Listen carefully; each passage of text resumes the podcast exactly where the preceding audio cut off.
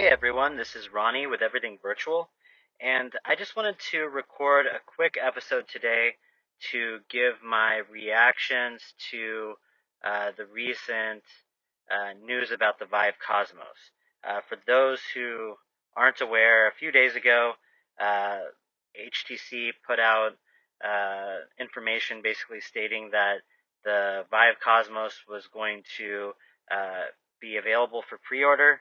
Uh, I believe that was, eh, I don't, you know, I don't even have the article up right now, um, but it was just a few days ago. So, uh, you know, for early, early this month in September, uh, they didn't give much of a heads up, just a few days at most, and then they they put it up for pre-order. And around that same time, they announced that the the pricing for the headset was going to be uh, 699 or approximately $700 for the Vive Cosmos.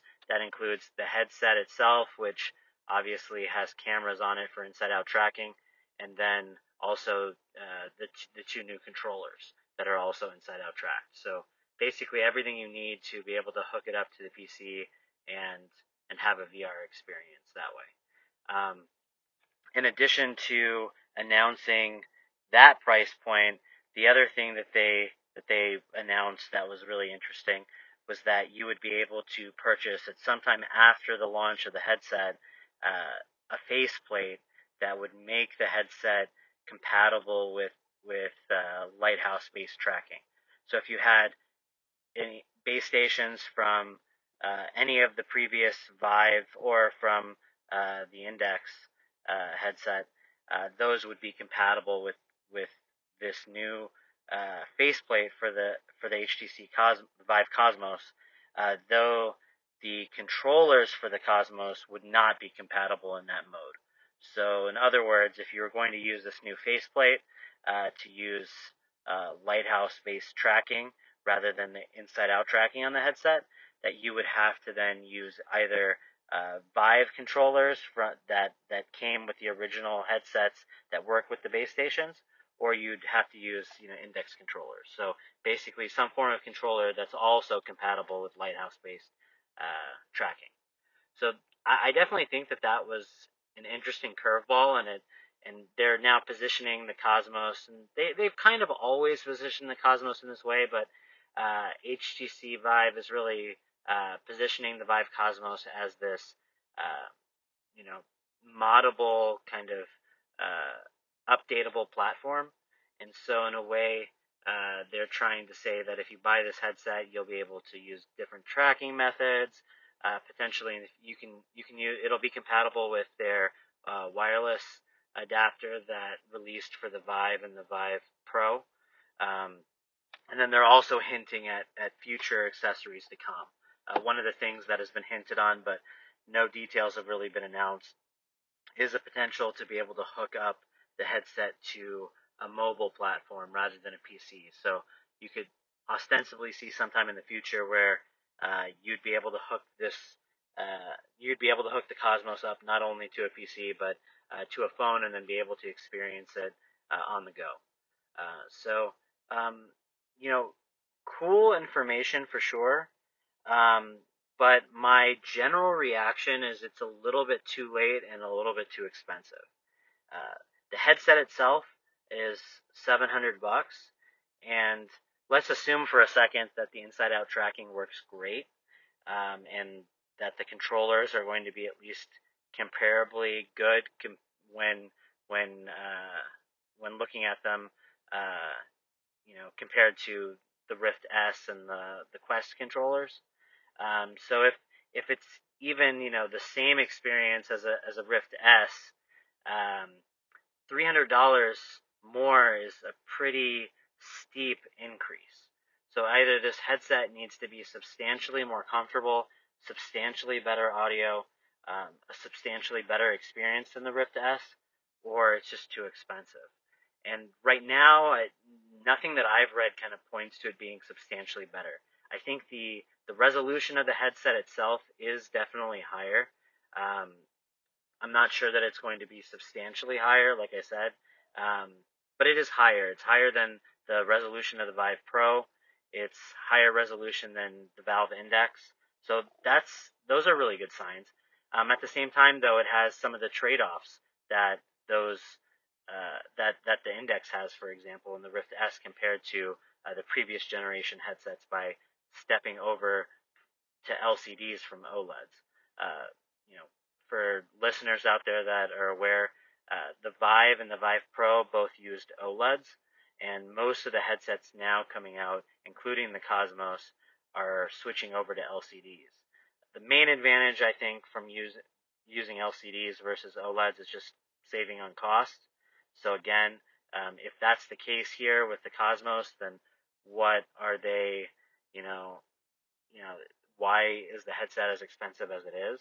Um, at the same time, another advantage, like with the Index, is uh, Valve claimed that by switching over to LCD, that was kind of what allowed them to find these panels that they were able to run at higher resolution or higher refresh rates, excuse me. And so with higher refresh rate panels, then you can have a lot smoother motion. Uh, the downside to that, of course, is you have to have more powerful PCs to run it, but uh, it is what it is.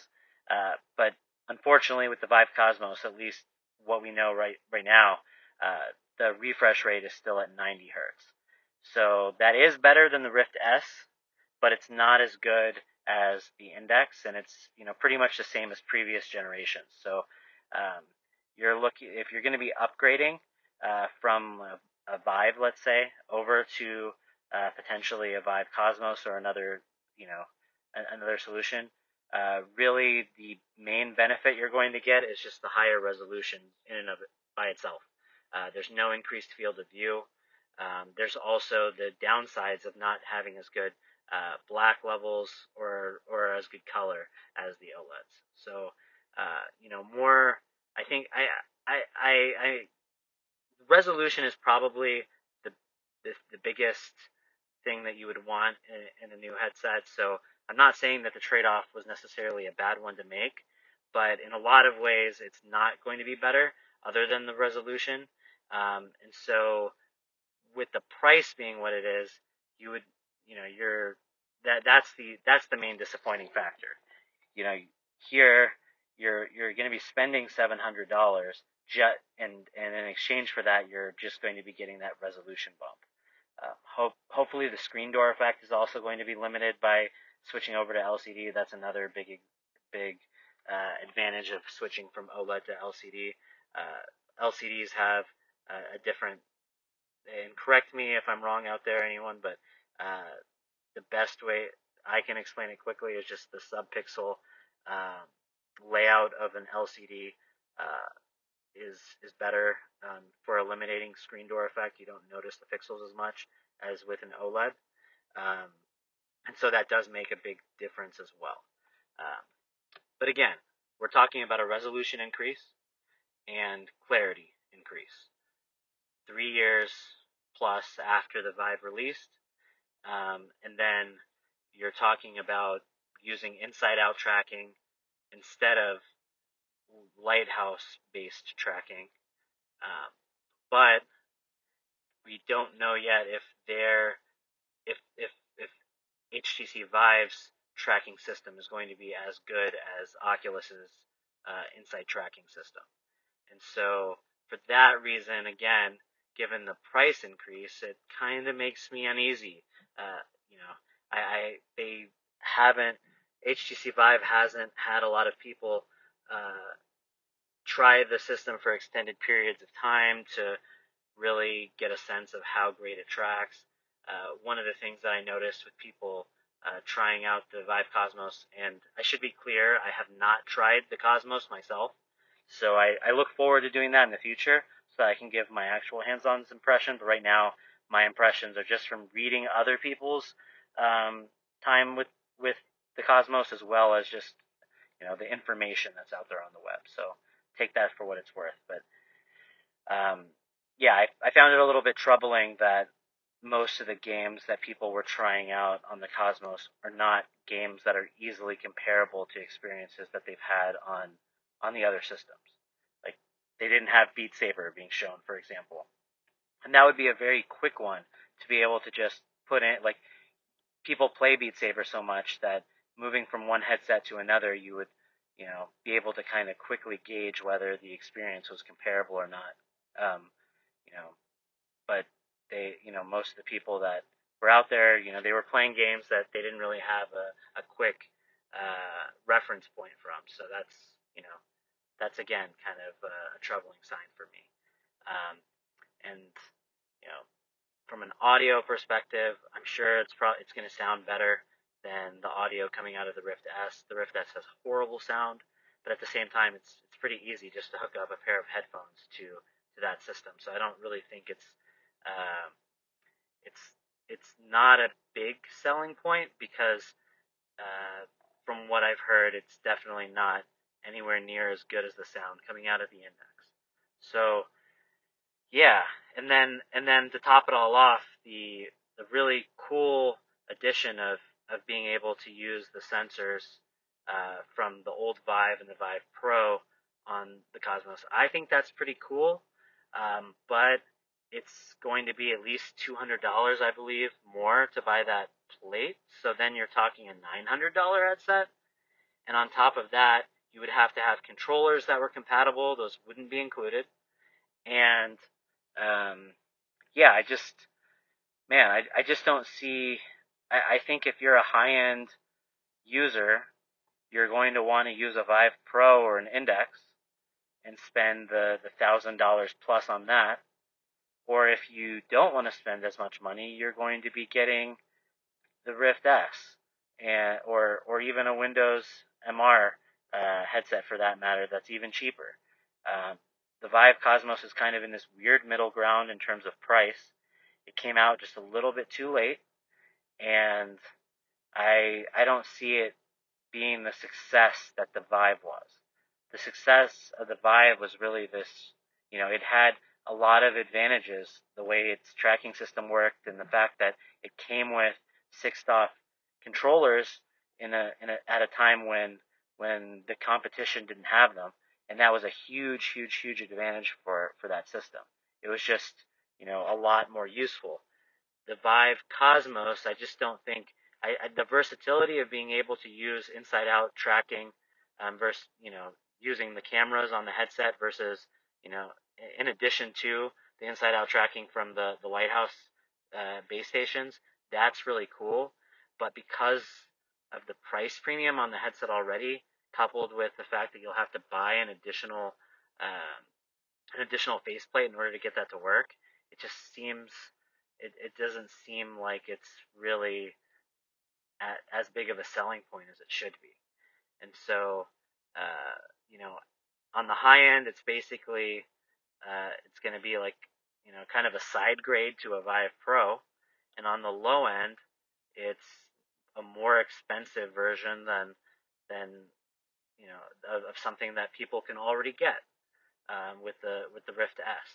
And so I I don't really think that this is going to be a great product for for HTC Vive, unfortunately. But I, I hope to be proved wrong, and I hope that there is some potential there. Like given their I I love their marketing and their attitude about the the modability and and and unlike the Index where uh, Valve kind of talks talked a big game about uh, hoping that people were going to mod uh, create mods for it, but then they didn't really actually deliver anything, at least not yet, on that front. Um, they're hoping, I guess, the community does it on their own, but uh, in my opinion, it, it would be much better for you know the the actual company behind the headset to come up with additional solutions that can be added on. That's that's better the key to that though is also pricing. And again, I just think HTC's pricing, and I I don't know what they're like what's stopping them from hitting lower price points. Maybe it's just not possible, and they're doing the best they can to get the best price points that that they're able to get. But yeah, that's that I think has always been their biggest you know problem. Uh, with the Vive Pro, they it, it seemed like a, an awesome headset, but it was too expensive for most consumers, I think, to, to for it to make sense for them to upgrade, uh, given what they were providing. And then here again with the Cosmos, I think they're doing the same thing. And had they released the Cosmos at the time that uh, they released the Vive Pro, if it had been ready back then, I, I think they would be in a much better position. Uh, but releasing this headset now in this current climate with all kinds of competition out there, and then really them still pushing their uh, their software platforms um, onto people, I think that I don't know. I, I just don't see it going in a in a great place. I think on the low end, unfortunately, I think um, I think Oculus is going to you know be much stronger, and I think on the high end, if you're not already looking at other kinds of special solutions like the Pimax or the Index, I think that the Cosmos. I don't know. I don't know. Are there people out there that are really HTC Vive enthusiasts that passed on the Rift S, passed on the Index, and are just waiting on a new on a new Vive. Um, maybe I, I don't really know. I, I hope you know I, I I hope for them to have success because I think that they have a lot of good ideas and it's good. I, I don't want Oculus and, and and Valve to be the only main players uh, in the VR space. Uh, I really want HTC Vive to, to to be in there on a hardware level. Um, but you know, yeah, I I'm I'm not super excited about the Cosmos like I, I was hoping I was going to be, and unfortunately, a lot of it just comes down to the pricing and the timing. Those are those are really just the, the two things I think, because I, I I think generally speaking, the headset looks pretty good. It's just it's just not the right time for this headset, uh, in my opinion. But uh, yeah, hope that wasn't too rambly, but that is my my first my my general impression on on hearing about these additional details and then seeing the pre-order go up. Uh, yeah, I I can't wait to kind of find out more about the headset. I can't wait to be able to try the headset for myself, and then I guess only time will tell as to uh, what the adoption rates are like with the Vive Cosmos and if it's going to be successful for them or not, or really what they're what they're aiming for. I, I wonder kind of internally what they if they really intend for this to be a full on replacement for the Vive, or is this just kind of a stopgap measure that they were kind of forced to take right now, and and they're really going to bring it uh, hard and early next time, uh, when you know prior to like whatever Oculus is going to next release, because yeah, we don't know what they're going to to announce at Oculus Connect 6, and we really don't know what the future holds in terms of um, what their PC platform uh, systems are going to be like. So, yeah, that's uh, anyways, that's that's my thoughts on the Vive Cosmos at this time. Uh, I'd love to hear from you guys. Twitter is always a great place at Everything Vive still.